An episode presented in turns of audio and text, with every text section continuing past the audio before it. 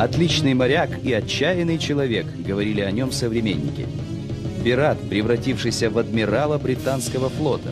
Разбойник, ставший национальным героем страны. Таким был английский мореплаватель Фрэнсис Дрейк.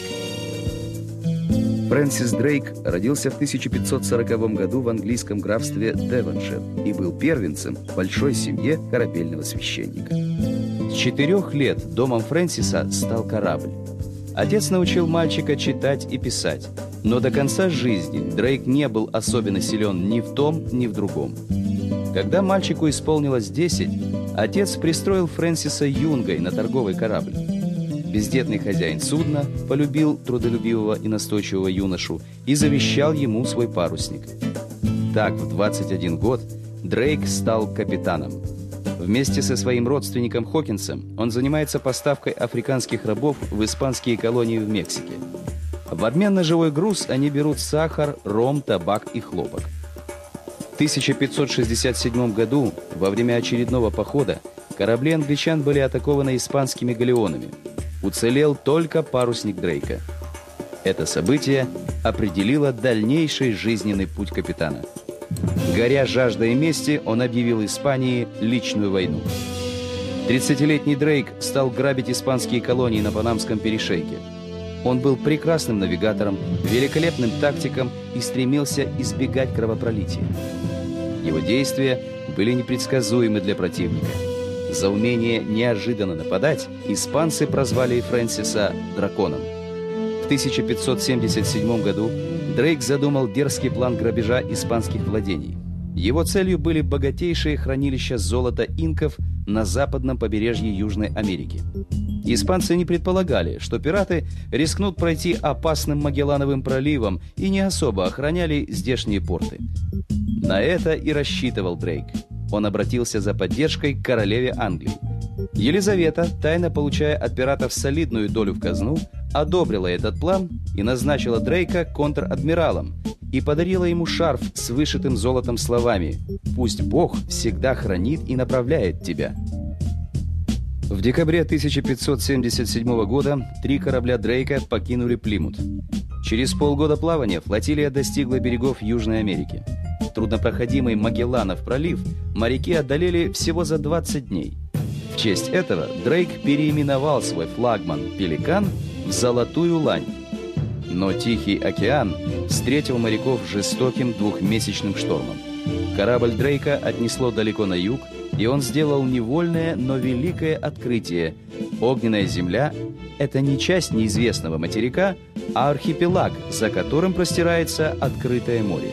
Пролив между Огненной землей и Антарктидой позже был назван именем Дрейка. Когда буря стихла, Фрэнсис Дрейк взял курс на север. Он опустошил богатые гавани на чилийских, перуанских и мексиканских берегах. Контр-адмирал захватил так называемый «Золотой галеон», мечту всех пиратов, судно, доставлявшее драгоценности из Нового Света. Набив трюмы добычей, Дрейк направился в Англию. Предвидя засаду испанцев на юге, в Магеллановом проливе, он решил обогнуть американский континент с севера, найдя проход из Тихого океана в Атлантический. Осторожность сочеталась в Дрейке с честолюбием.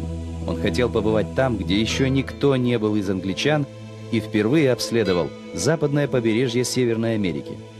Но обледенение снастей остановило поиски Северного пути – Тогда Дрейк решил идти через Тихий океан, повторив кругосветное путешествие Магеллана.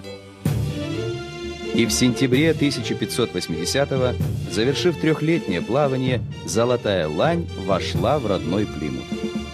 Расходы на поход окупились в 47 раз. Королева Елизавета полностью погасила государственный долг Англии. Дрейк стал национальным героем – Королева лично посетила его корабль и прямо на палубе произвела Дрейка в рыцаре. По легенде, увидев Елизавету, Дрейк прикрыл глаза рукой, показывая, что сияние королевы ослепило его. Отсюда пошел обычай отдавать воинскую честь. Когда отношения Англии с Испанией ухудшились до открытой войны, эскадра Дрейка внезапно атаковала испанский порт Кадис и сожгла 30 галеасов противника. «Я подпалил бороду испанскому королю», — докладывал Дрейк королеве. Елизавета пожаловала 48-летнему Дрейку звание вице-адмирала флота Ее Величества. В 1588 году Испания снарядила на завоевание Англии 130 судов, самонадеянно назвав свой флот непобедимой армадой. Но военный опыт и смелость вице-адмирала Дрейка привели к полному разгрому могучего противника. При этом Англия не потеряла ни одного корабля. Дрейк был в зените славы. Но затем фортуна изменила адмиралу. Неудачное плавание в Португалию стоило ему расположения королевы, а следующий поход к берегам Вест-Индии стал для него последним. 28 января 1596 года Фрэнсис Дрейк умер от дизентерии.